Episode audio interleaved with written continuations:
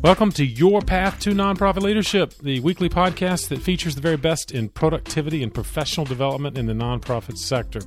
I'm your host, Patton McDowell, and happy to bring you ideas and resources that will help you build your professional development plan.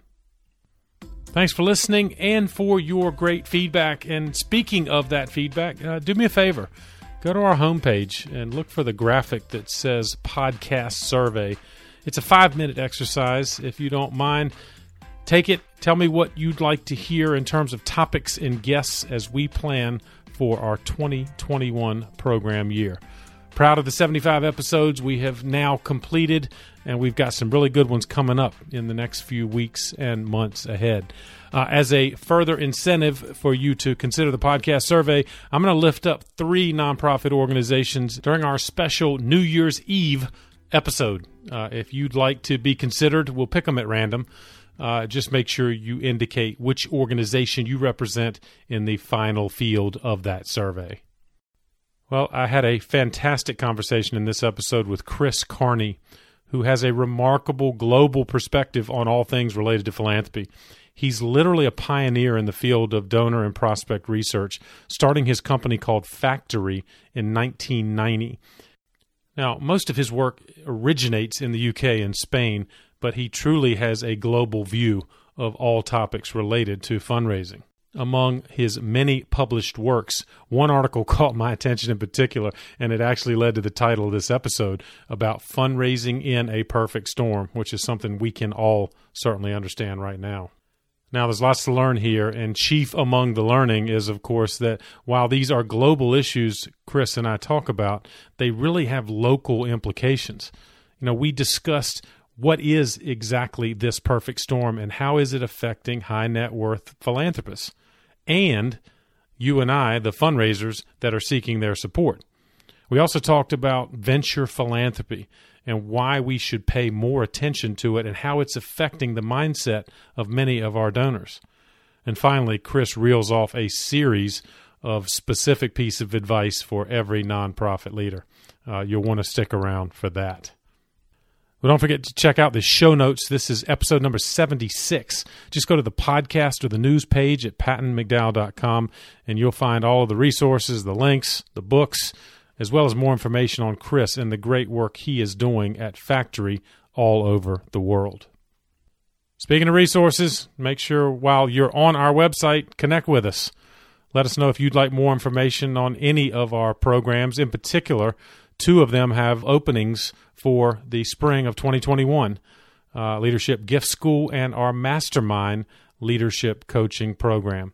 Let us know if we can help you on your professional journey to nonprofit leadership. Without further ado, please enjoy my conversation with Chris Carnie. Chris, thank you for joining me on the path. It's a pleasure. It's lovely to be here.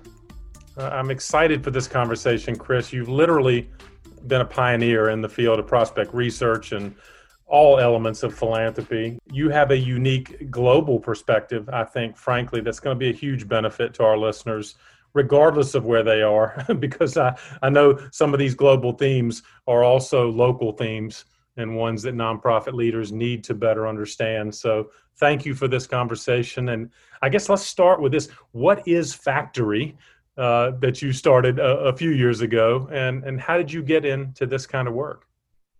Well, th- thank you, Peyton. That's, that's great. I mean, yes, I started Factary, um, it feels like an entirely different age, in 1990.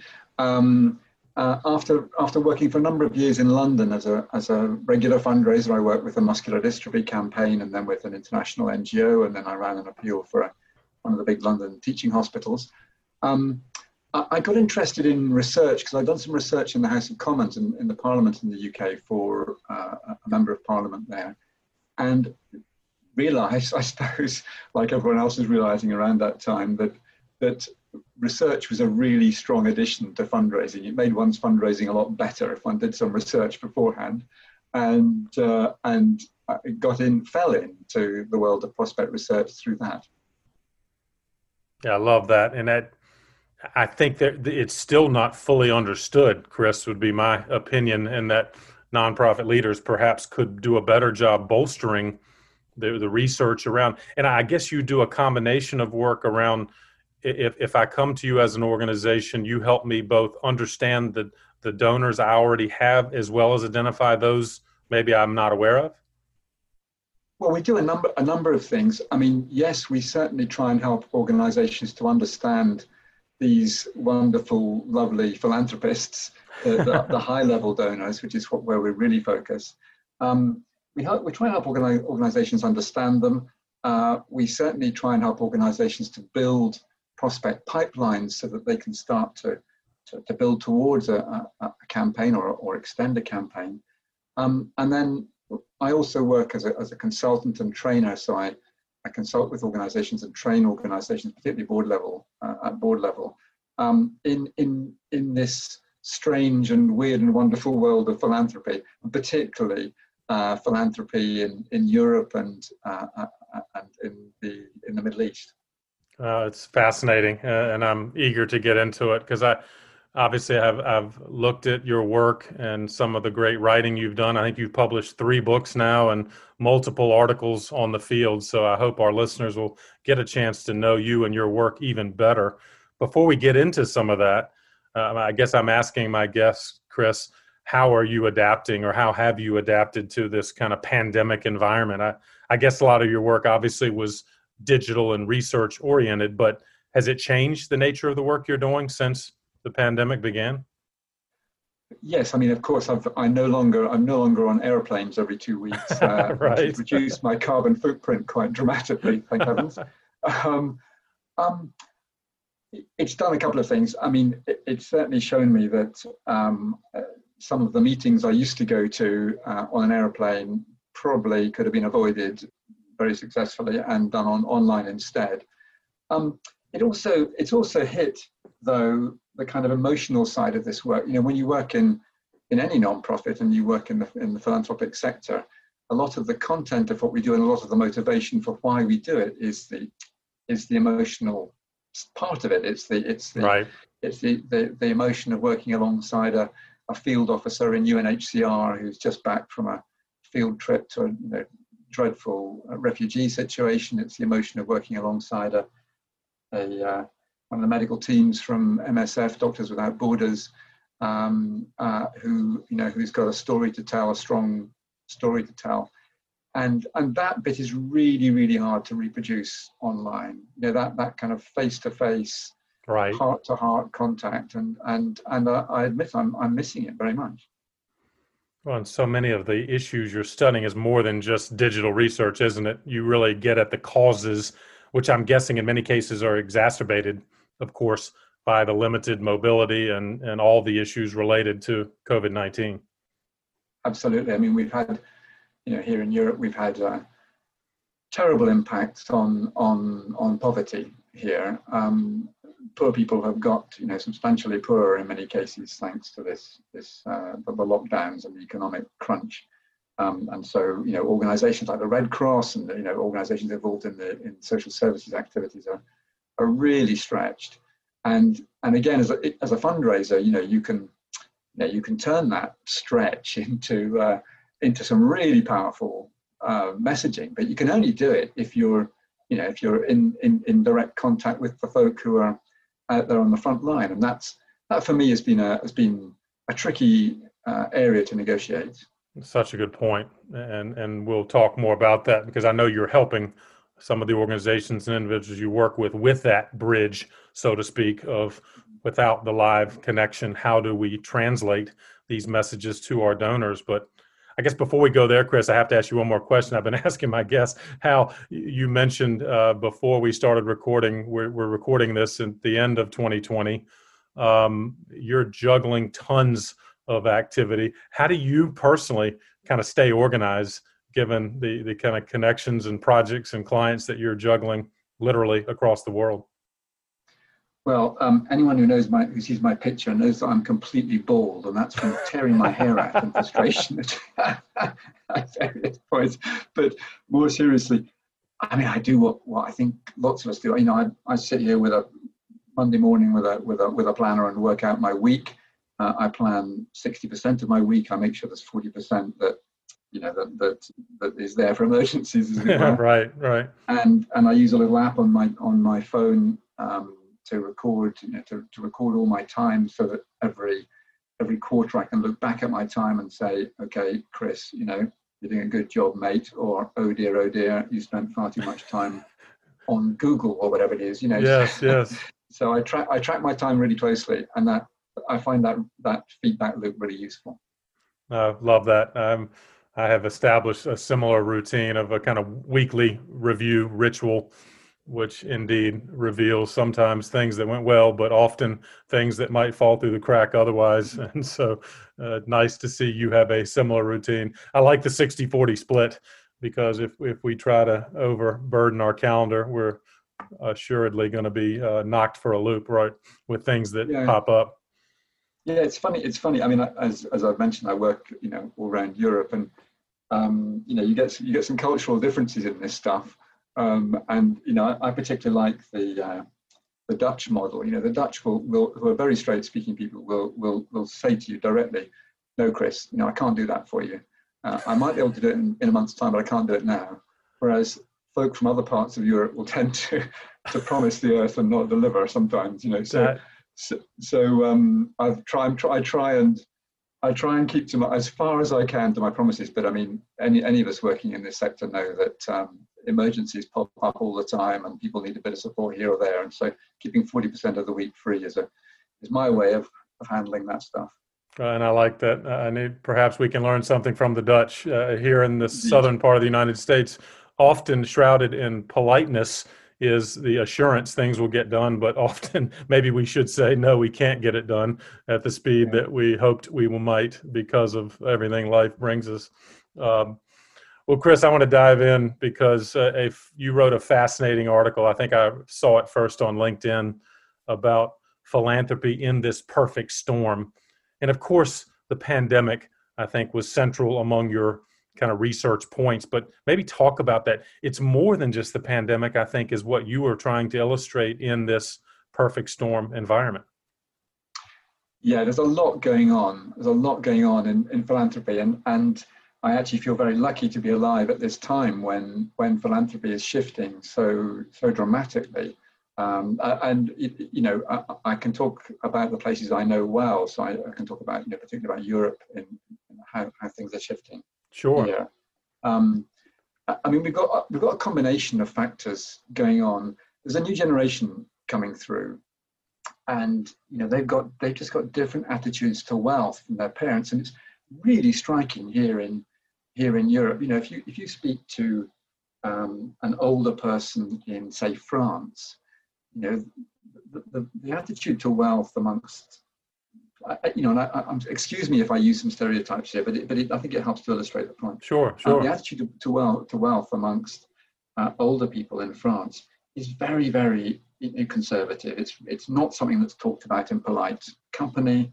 Um, money is just not simply not discussed, um, and and philanthropy is definitely not discussed. And indeed, there's a fascinating piece of research by the Fondation de France, uh, the, the, leading uh, French foundation, um, which which says that um, uh, people find that, that, that, the message is quite conflicting about philanthropy. You know, if they talk about their philanthropy in, in this traditional set of attitudes, if they talk about their philanthropy, it down it, it degrades the value of the philanthropy itself for them.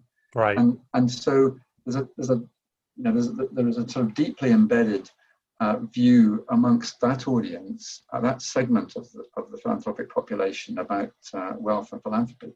But boy, you know, you speak to their daughters and their sons, and it's a whole different ballgame. You know, with with uh, people, uh, all, all, younger generations all around Europe, um, no longer holding with the old idea that on the one hand you did charity, and on the other hand you did business and investment, and these two hands literally would never touch um, the, the, the new uh, the new generation are, often often described the, the polar opposite. They, they, they talk about using their money to do good right across the range, whether it's investing in a business that's going to provide 500 new places for employment, or whether it's you know making a, a donation to a non-profit.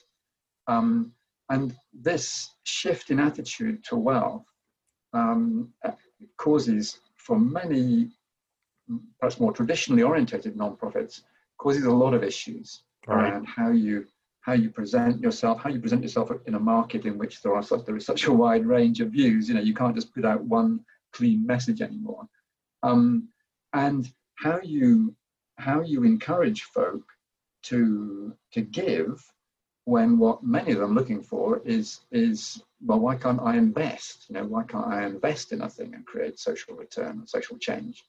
Uh, why should i why should i give to it? So there's there's there's there's a, there's a new generation and these new new attitudes to wealth appearing um, around uh, around Europe. Okay, um, Chris, um, can I ask you a question about that real quick? I mean, yeah, yeah, how is the profession of fundraising viewed? I guess first by the older conservative generation. If if they don't mm-hmm. want to talk about philanthropy, I would think, and again, I think there are definite comparisons here in the U.S. But if they don't want to talk about their philanthropy, how do they react to the profession of fundraising? and I guess related question, then maybe the younger generation is more open to conversation with someone who is serving in that role. Yeah, I mean there, there is there is a whole range of attitudes, but it's uh, you know I I have friends in various parts of Europe who who um, have told me that they you know they they do the traditional thing of sending out the annual the charity annual report at the end of the year to sort of tell their their, their major donors how they got on and, and so on and, and friends reporting some of their donors posting back the annual report saying, please don't waste money on sending me this stuff. Wow. so, um, in the traditional world um, of, of uh, philanthropy, the, the role of fundraiser is tricky face to face with the donor. In fact, what happens is that the fundraisers then manage things so that someone else goes face to face, not the fundraiser. So you know, the fundraiser does the, does the management role of sending in the, the board president or the treasurer or um, the director of the organization to have a right. Quiet, right. quiet cup of tea and a quiet cup of tea and a conversation, you know.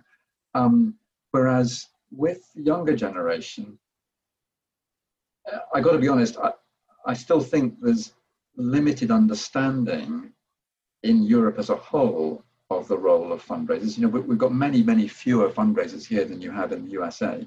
Right. Um, so there's still limited understanding of the role, but I think people in that generation do do get the idea that, that, that there needs to be some intermediary between them and and the cause, them and the and you know the the social cause that they're trying to trying to support. Right. Right. Um, you know, a lot of this, and this is perhaps a, a second point. A lot of this is around the view in the younger generation that what's important is impact and uh, I know you're very familiar with this word in, in the USA, um, but it's still a relatively new word for us here in Europe. This idea of focusing on impact um, as the as the social change deriving from the the philanthropic activity that we're that we're doing. And when you focus on impact, it makes perfect sense that you need professionals between you, the donor, and the social the social outcome that you're seeking. You need professionals in between who are going to help you achieve that impact.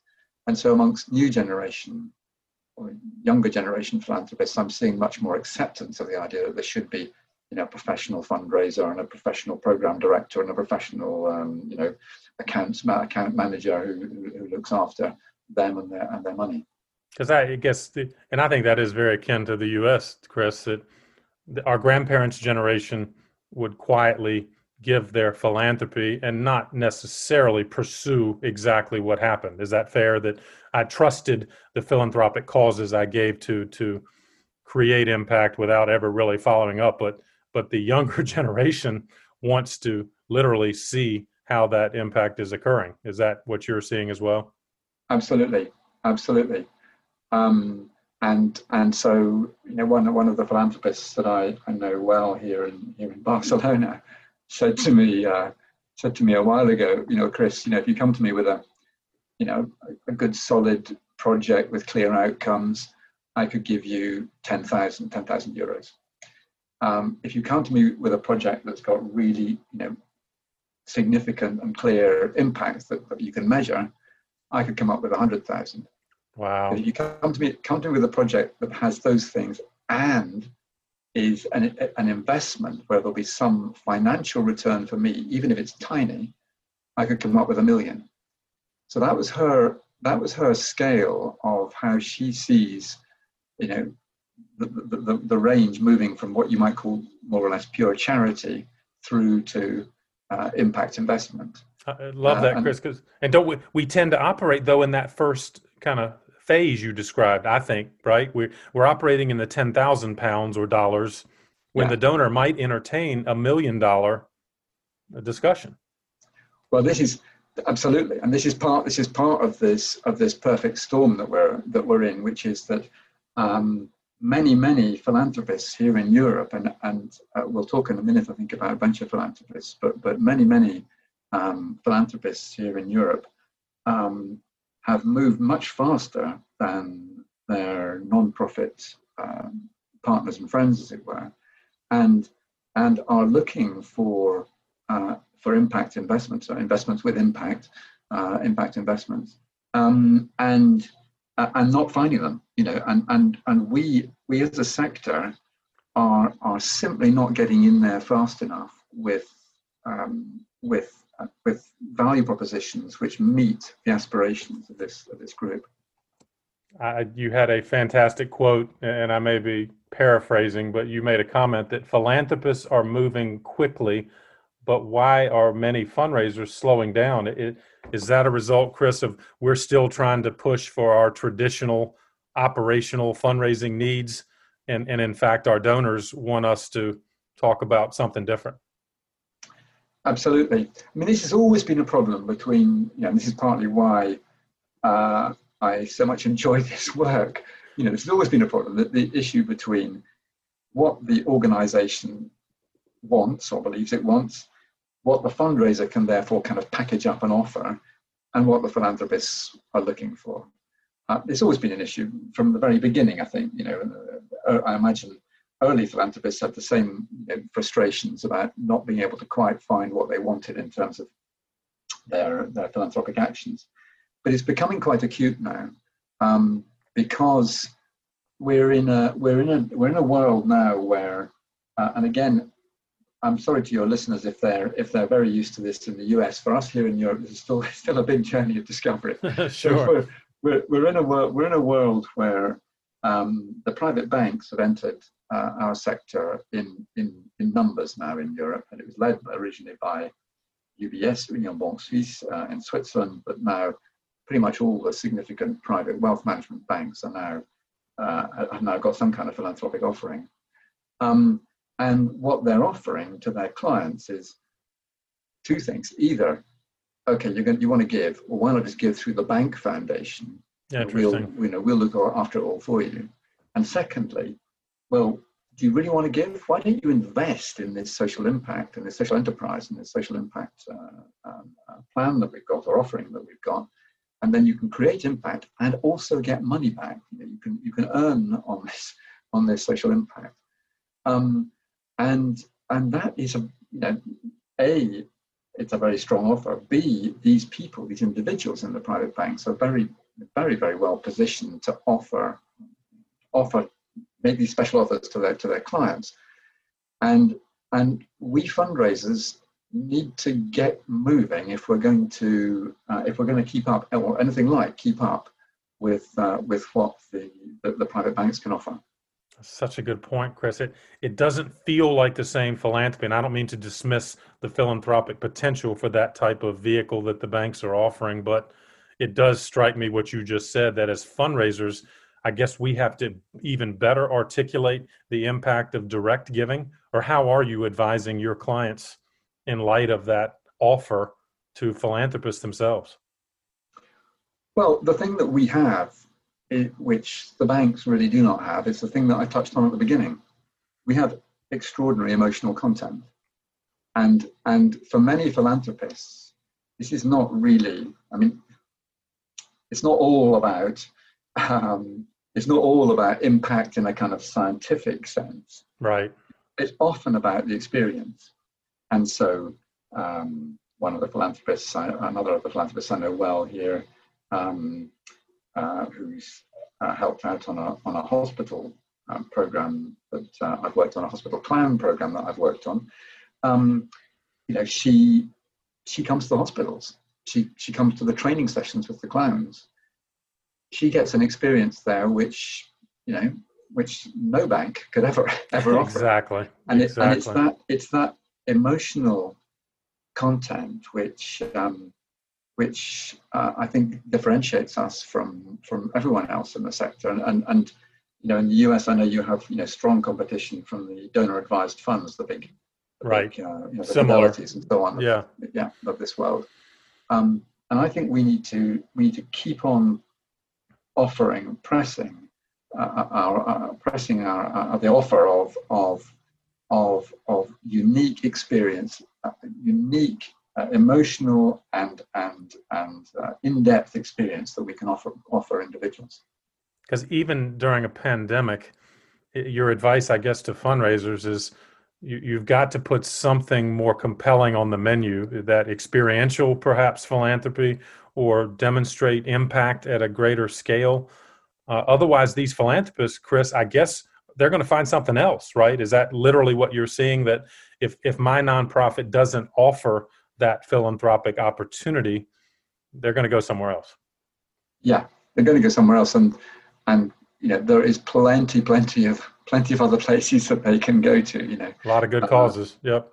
Yeah, I mean another another factor in in this, a longer term factor, which a number of philanthropists have commented on to me, is is is the disinter. I can I can hardly say the word disintermediation. So yeah, this is a lot of syllables um, there. Yes, a lot of syllables. Yeah. Um, luckily, it's the same word in Catalan and French, so I can manage it in multiple languages.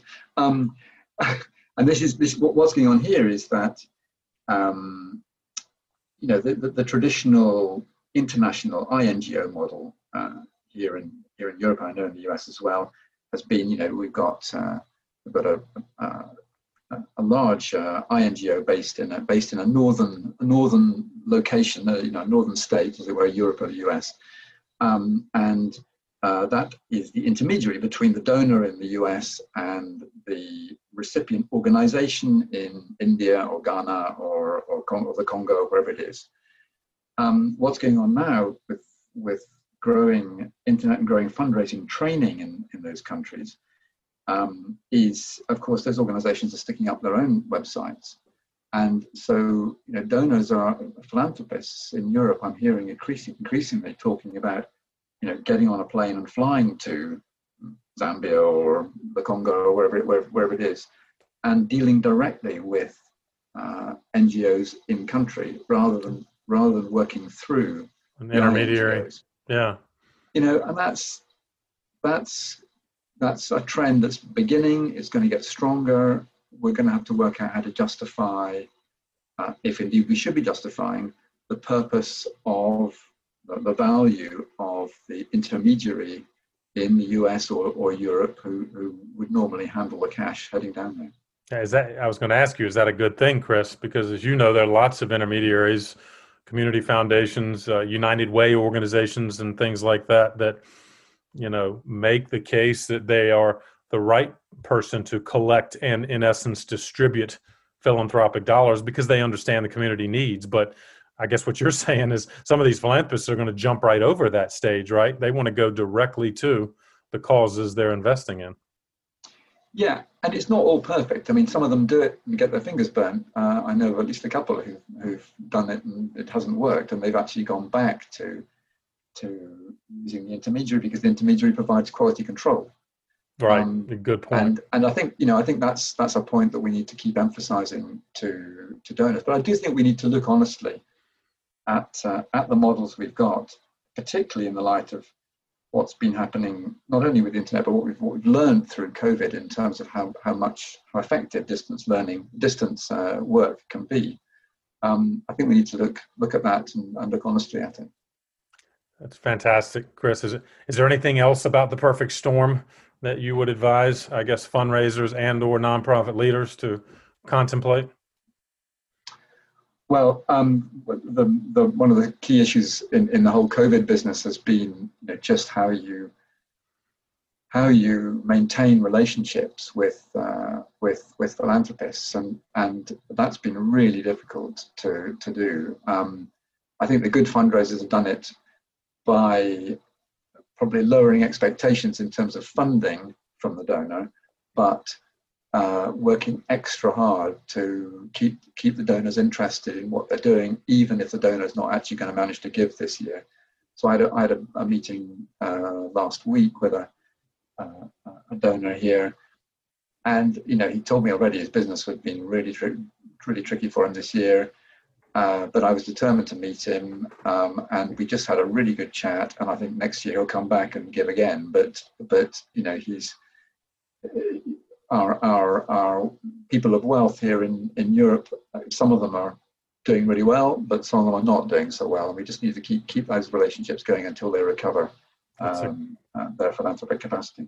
That's a great point. Uh, and, and, yeah, it is a terrible mistake, I think, to discard the, the loyal donor who maybe is having a difficult year. Stay in touch, find a way to connect because they'll reward you, I think, in the long run if you show that relationship focus. And Mm-hmm. Chris, I, I, guess I want to ask you. You've alluded to venture philanthropy. Talk about what what is venture philanthropy and how are you seeing that emerge, perhaps on the European, if not the global scene. So venture philanthropy is um, uh, is a style of philanthropy that uh, grew up uh, in in the US, um, uh, which was developed um, by venture capitalists who wanted to apply the, the, same models of venture capital on, on their philanthropy. Um, so it combines uh, an investment approach, and they call it investment rather than giving. It's useful, interesting terminology. Uh, an investment right. approach with um, with support. So uh, not just giving the money, but actually getting engaged with the organization to focus on the organization's growth so again, not not just about the the project or the or the cause, but actually, can I make this organization scale up a bit? Right. Good. Um, um, it's focused on uh, getting in, but also getting out. In other words, can I leave when I you know when I stop supporting this organization? Can I leave it in a better place than when I found it, um, and and you know in a, in a more sustainable place? Um, and it's focused on clever financial tools. So, do they really need, need a donation, or could I lend them the money, or should we should we be talking about a, you know, a social impact bond for this uh, project or this organization? Um, can we should we be setting up a little company and and developing a, a social enterprise here? In other words, can we do stuff that's a bit cleverer than just simply writing a check?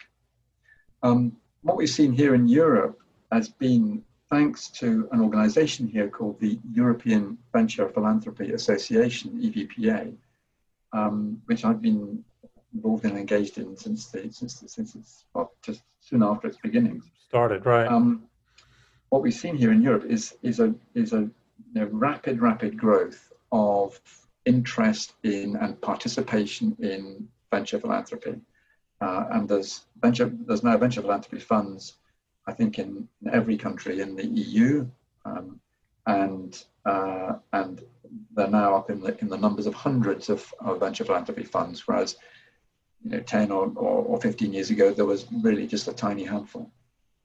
It strikes me, Chris, as a nonprofit leader, uh, it it would benefit me to at least study and understand venture philanthropy. It doesn't mean my organization is necessarily ready for a creative or entrepreneurial partnership, but we might be right? If if i have a, a cause and, and, a organization that could scale dramatically i might be attractive to a venture philanthropist but, or how would you advise a nonprofit leader? Yeah, i guess not everyone is right for that path i suppose.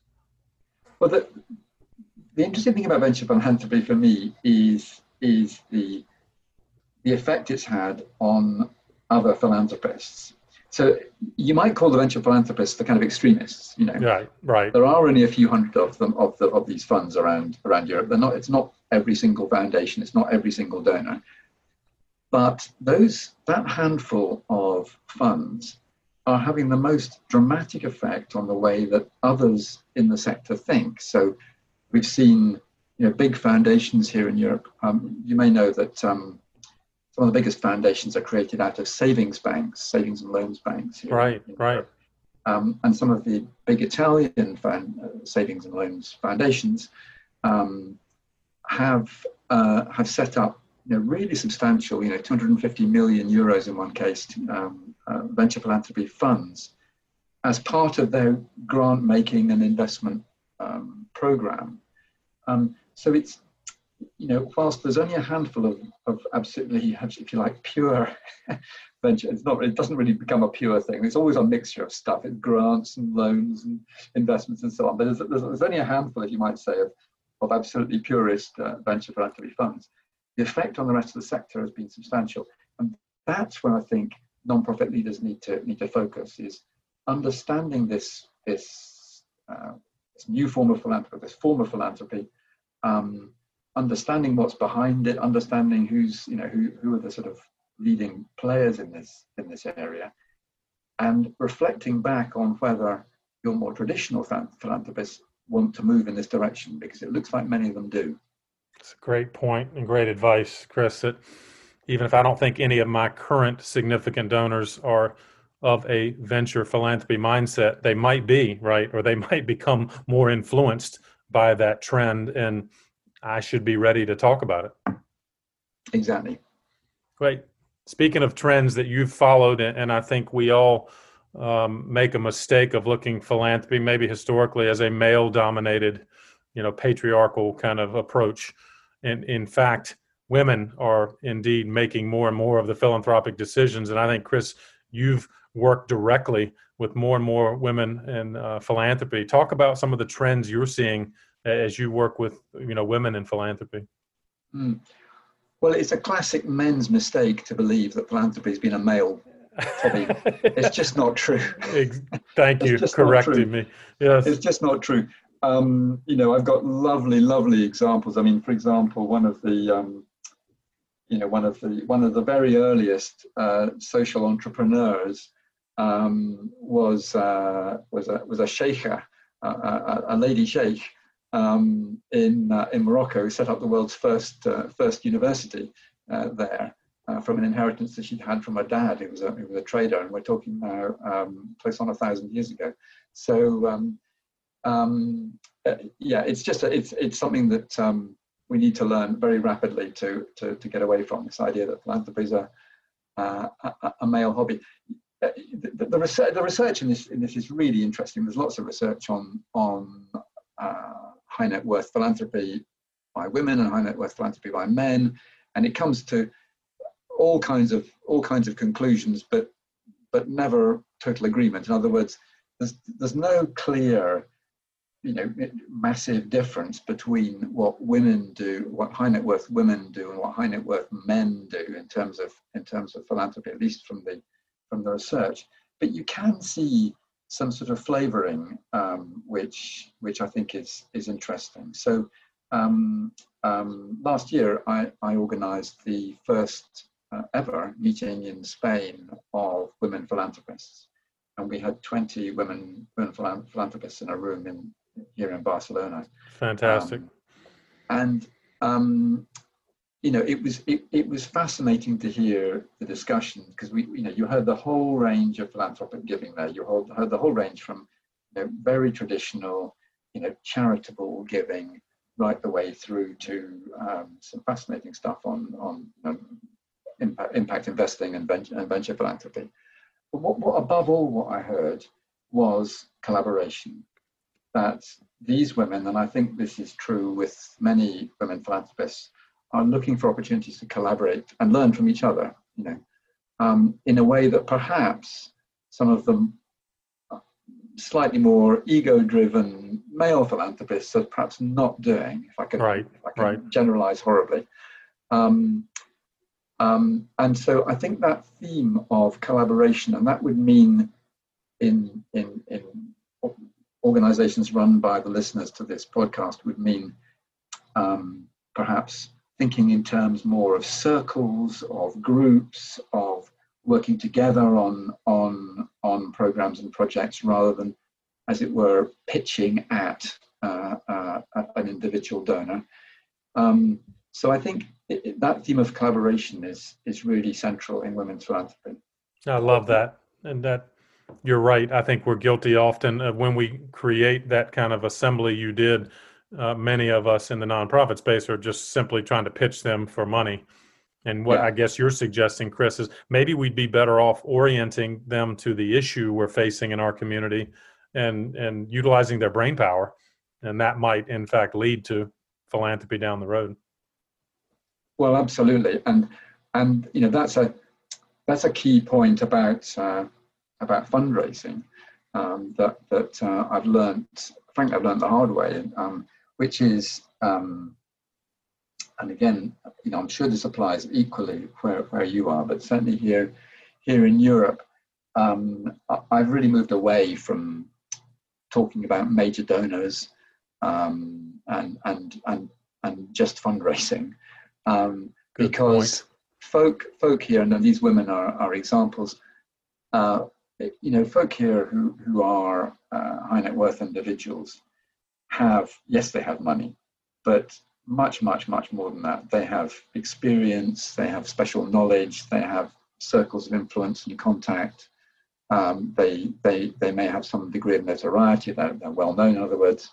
Um, you know, they, they have potentially enormous strategic value to your organization, much more than the than the, than the simple business of writing you a check, a check or making it, as we would hear, right, uh, sending you a bank transfer. We don't really do checks anymore in this. In, exactly. Um, Electronic, a bad, yes. A bad thing a long time ago.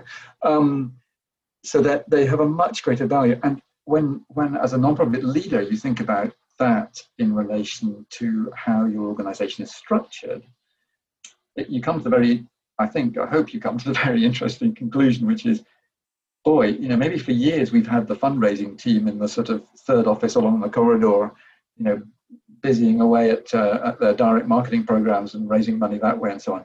But actually, when when we're talking about philanthropists, our fundraising team is bringing are bringing in people who uh, have a strategic value to our organization. They can help us get to a, a new place as an organization.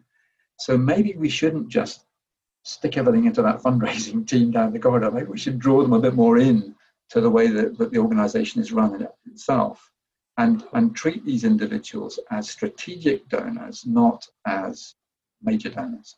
Uh, love that. And I'm struck by your point, Chris, about maybe reconsidering our terminology. You know, if we only call these people major donors or come to our donor event or anything else that uses, I think, limiting terminology. Mm. It seems to me that's what you're pointing out to us that all right, well then you've you've narrowed the potential maybe for that person or that family to really be involved because we've classified them in purely a transactional sense. Yeah, exactly. Yeah, we need to move and, and I'm sure, I'm quite sure that the folk who are listening to this are doing this already. I'm quite sure you're right, already. Right. No, no, I'm sure you're thinking about this this stuff. But but it, it's it's something that it's it's a lesson. You know, I, I teach fundraising here at the university, at the University of Barcelona. Um, I, I also teach at the another university here, and you know, it's something that I get across to the students as early as possible. That you know, your fundraising job, which used to be fundraising, go and get the money, yes, is right. now much, much more strategic. You know, you're much more, you're in a very different place from where you were even even five years ago now, because you're looking to develop the organization from a strategic point of view, or develop, develop the organization along strategic lines. And so you need to be building relationships with companions who will join you along that road. And they'll give you money, yes, but actually what they'll mainly do is support you as you go along the road. Uh, Chris, I'm going to appeal to your excellent teaching skills because I know that's one of the the takeaways you want nonprofit leaders to understand the the strategic value of major donors and well maybe you could i guess maybe expand further eh, or reiterate that point that we should be looking at more from our donors than just the dollars and maybe talk about what that could look like well, it's it, you know it, it's um it's easy to talk about uh, actual examples. You know, so so um, uh, one organisation that um, that uh, I've been working with. Well, it's the same organisation as the hospital clowns here. Uh, hospital clowns are very serious people when it comes to the fundraising yeah, part. absolutely. There's no laughs, but but um, you know, it's a it's a it's here in Barcelona. Uh, it's a mid-sized organisation. It's uh, it, it, and and it's its fundraising to date has been principally around, you know, give us twenty dollars, twenty euros to help a clown bring a bring a, a, smile to the child of a face in the hospital. Right. Um, but working with, you know, working with strategic donors, what what we what we realised is that um, we were having a, an impact, um, an impact that we thought we could measure uh, on the on the on the lives of these children. I mean, beyond the emotional impact, you know, we actually thought they were getting better quicker.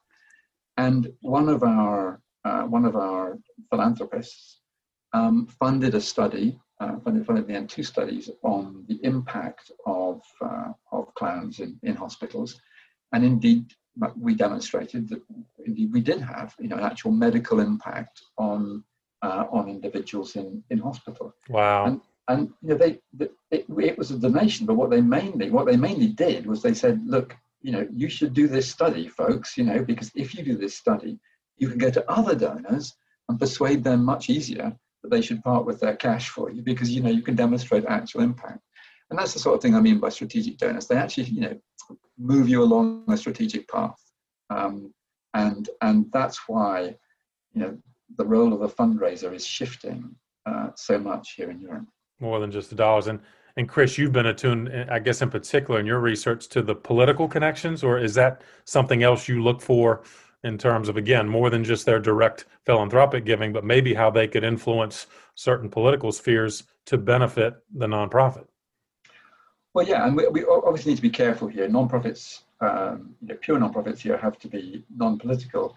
Indeed. But I do, I do love a good campaign, and so, and right. so whether it's a campaign for women's rights, or whether it's a campaign um, for you know the liberation of political prisoners, or whatever it is, I'm I'm up, I'm, there, I'm up there on the front line. I do like a nice campaign, but um, you know, when you're particularly when you're running an organization that has a has a campaigning mode, or, or you want to persuade people, let's put it more gently, persuade people to, to shift their their opinions, having uh, an individual uh, who maybe he's only giving you a modest amount of money, but she's making some fantastic introductions for you into you know your your government or your government structures. Good point. Uh, that is just so so valuable because you you know it would cost you tens of thousands to achieve those contacts through some kind of bought, purchased lobbying process.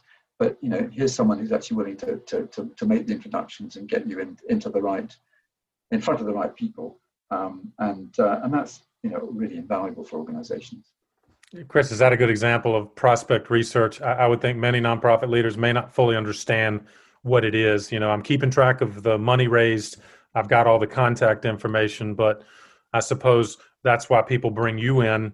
Uh, but also maybe you could explain you know, what is good prospect research look like? Good prospect research is um, is information at the right moment, explained in exactly the right way. Good. Um, and and uh, it's you know it, it, it isn't just gathering facts anymore. You know, increasingly uh, prospect researchers are getting engaged in you know, once they've spent two days reading about a reading about an individual, they are getting engaged in the process of saying, well, how do we plan to build a relationship with this individual? You know, what are her what are her strengths or weaknesses? How can we, uh, you know, what, which of her, her her strengths could we could could could be useful to us as an organisation in terms of her her contacts and so on, and uh, also getting involved in the whole business of due diligence increasingly as as, as you all know you know we, we we've suffered in in in, in Europe as, as, as I'm sure you have uh, in the US with with various scandals around the area of, of, of fundraising and donations Good and point. so prospect researchers are increasingly engaged in in in due diligence work to to ensure that um, when we when we are in front of a philanthropist that we know really lots and lots about her, and we can, you know, we can be sure that um, the money that she might be offering, or the support she might be offering, or the image she might be offering is is one that uh, would would we can safely ally to our, our own name and brand. Uh, you use the phrase, Chris. Uh, we need to be careful about ethical traps. I wonder, can you give me an example? What is, and perhaps that's what you mean by prospect research. Help us avoid ethical traps, but what what might that look like, or what need what might we need to beware of? Well, um, there's, there's lots of stories I can tell uh, here, you know, about about um, about ethics in, in, in fundraising. Uh, there's some big headline cases that have occurred. Um, for example, with universities in the UK accepting gifts from individuals who turned out not to be as as as, as decent as as as, as, as might have been hoped for in the right. you know, in terms of the in terms of the fundraising. Um, ethics is such a huge area. I, I, I think it, two two points. I make two points. One is for for for, for um, non-profit leaders. Um, one is um, to be clear to clearly distinguish between ethics and reputation. You know, on the one hand, you've got, you know, should my um, my environmental organization uh, accept a large gift from a, a major oil company? Yeah, good well, point. That's you know that might be ethics, but it's probably reputation. In other words, we wouldn't want our lovely green organization to be um, to be soiled, if I can use that phrase, right. with uh, you know with the brand name of a very, a very of a very large uh, oil extraction company. So it's probably reputational. But you know, should we uh, should we as an organisation accept money from this individual, this individual who's um, made her made her money in in in ways that I, as a non-profit leader, my colleagues in this organisation, my board, you know, it makes us all feel a bit uncomfortable. Right. That's probably more of an ethical. That's probably more of an ethical question. I think we need to, you know, be clear whether we're talking simply about our brand and reputation, or whether we're talking about the stuff that makes us feel really uneasy. And and I end up thinking about the ethical side uh, in very simple terms about being true to yourself, about being true to your own values, true to you know the values that you you you hope that your organization has. And I think when you measure, when you look at potential donors with through those eyes, you it's very frankly very easy to distinguish between the folk who you would say fantastic, great, well, welcome aboard, and the folk who you would say, oh dear, no, you know, I'm not comfortable here. I want to get out. You know, so um, uh, I think we need to make that distinction. But but above all, we need to be true to ourselves. That's well put, Chris. And and it strikes me that ethics and and these types of issues are, are sometimes we, we stay away from them. They're vague uh, my board, my staff, we really don't understand exactly what that means. But it, I wonder if examples like you just suggested, maybe that that should be part of an annual board retreat. Let's talk about hypothetically what mm. type of giving we would or would not be comfortable with mm. individually and collectively, and that to me would be a good way to avoid ethical traps.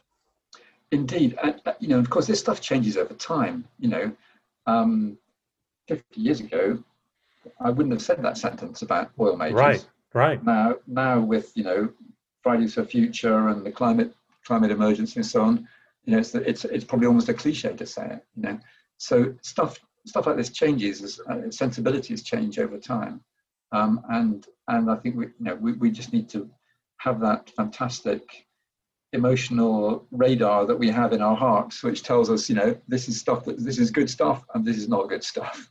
Yeah, that's that's a, it's a great way to put it. Even though it's hard sometimes to put it in words, yeah. um, we need to have those conversations. And uh, yeah. well, Chris, I have one more thing on my checklist for you, so to speak, of great advice you've given. Um, you've talked about and alluded to the different cultural differences, and I know our mutual colleague Mike Smith mentioned this in his episode when we were talking about. Of course, he was working Special Olympics Europe and, and you see this directly too. But I think it is um, applicable anywhere in the world. We all have cultural differences, but how do you kind of advise nonprofit leaders to, I guess, be sensitive to these cultural differences and, and better work through them? Well, um, as, as Mike may well have said, you know, I live in a European Union with 24 official languages and 60 regional and minority languages. And Wow. Each of those language, each of those language groups, I speak, um, I think a total of six of all that lot. Um, each of those language groups has got, you know, their own, uh, you know, culture or views on on on philanthropy. I, I, mean, most most obviously the word charity, which is the word that's still used in the UK, UK English, to describe non-profits.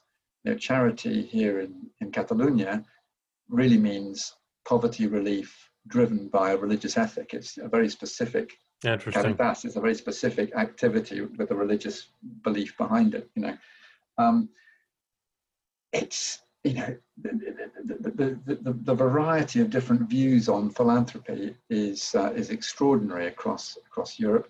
We're mixing all kinds of traditions. You know, in Spain, Spain was um, was a, was a Muslim country for, for many hundreds of years until right, uh, right. until 1492, and so the you know the, the oldest you know, the earliest foundations uh, here were were Muslim foundations, um, um, and so we've got you know we've got those traditions, we've got Catholic later Catholic traditions on top of that, and now we live in a very very very multicultural society with with those two religious groups, but lots of other religious groups and languages uh, uh, uh as well. Um, working with philanthropy, you, you know, you're you're working, you're always working with the most, almost the almost the most intimate part of people's lives. You know, you're working with the stuff that they feel very deeply, the the, the, the beliefs that they have that they've had for, for a long time. You're you're working at a level with individuals which it, you know in almost any other area apart from perhaps being a confessional priest you, right. you don't get to you don't get to work in you know and again for me this is one of the fascinating and wonderful things about working in this in this sector. And so, in that process of getting to know your donor, and it, I think in Europe it takes us a lot longer to get to know donors than maybe it does with you in the USA. I mean, very typically it will take me, you know, 18 months to to to to get to know someone to the point where I feel I can kind of invite them to participate in a program. You know, um, so getting as you get to know them, you know, you do pick up the these cultural differences between individuals and and and it becomes as i say a very a very wonderful and special relationship when you when you get there. No that's so well put chris and it, it strikes me as a takeaway that we may not have the different languages directly affecting our philanthropy and our communications here in the the US but we also we do have very distinct cultural differences you know from small town to urban centers to individual and family philanthropy to corporate and foundation work and your point about we need to make sure our message translates right? And we can't yeah. expect one size to fit all. And so uh, chris advice has been fantastic across the board. I'm eager to kind of organize this and of course we'll put this in our show notes. Uh, is there anything else i guess in summary you might offer a nonprofit leader who's navigating the perfect storm, trying to do a better job in their fundraising and prospect research. But any other advice you might offer? Enjoy every day. Good, because uh, I mean, you know, we yeah. I have, I have, I got no idea what 2021 will bring for us. You know, um, and I, I, wish all of your listeners the very best for 2021. But um, get up in the morning, make the most of the day that's the best I can say. That's that's wonderful and appropriate. And let me ask you one more favor as a parting gift. Uh, you know, I ask my guests kind of for a, a, book that's been meaningful to their professional journey. Is there one you might offer our listeners in that category? Well, I'm afraid, Patton, I just cannot stand management books. I find them incredibly Good. Dull. Give me something so else then. Yes. I'm going to give you something else. Uh, I recently read a book which really had an impact on me. It's called Poverty Safari Understanding the Anger of Britain's Underclass. Interesting. It's written by, by a guy called Darren McGarvey, who was brought up in a very, very, very um, underprivileged area of Glasgow. And he writes about, about poverty, what it's like, how you live it, what happens in it, and you know, how he eventually escapes it. And it's the most extraordinary uh, book. And, and this is the sort of book that gives gives me the motive to get up in the morning and work hard for philanthropy. You know that I know we're doing stuff for other people, and and if I if I can feel that I can help one other life, then I, I feel I've you know, done a good thing in the day. You know, so so yeah, that's what motivates me. I can't think of a better reason to put a recommendation like that forward. So, Chris, thank you. We will happily put Poverty Safari on our list and associated with this episode. And Chris, where can folks go to, to find out more about you and the great work you're doing in research and teaching and, of course, consulting? Well, first of all, again, thanks very much for inviting me onto the onto the onto the broadcast, and and um, uh, I'd welcome. I'm very happy to talk to anyone about uh, what's going on here in terms of philanthropy in, in Europe. Uh, you can contact me via our website, which is at factary.com, factary.com, um, or my email, chris at factary.com. And I welcome any of your listeners. And I'm delighted, delighted to talk to them. Chris, this has been fantastic. Thank you for your advice. Best wishes as you move forward into 2021, helping so many organizations. And thank you again for joining me on the path. That's a pleasure. Thanks for inviting me.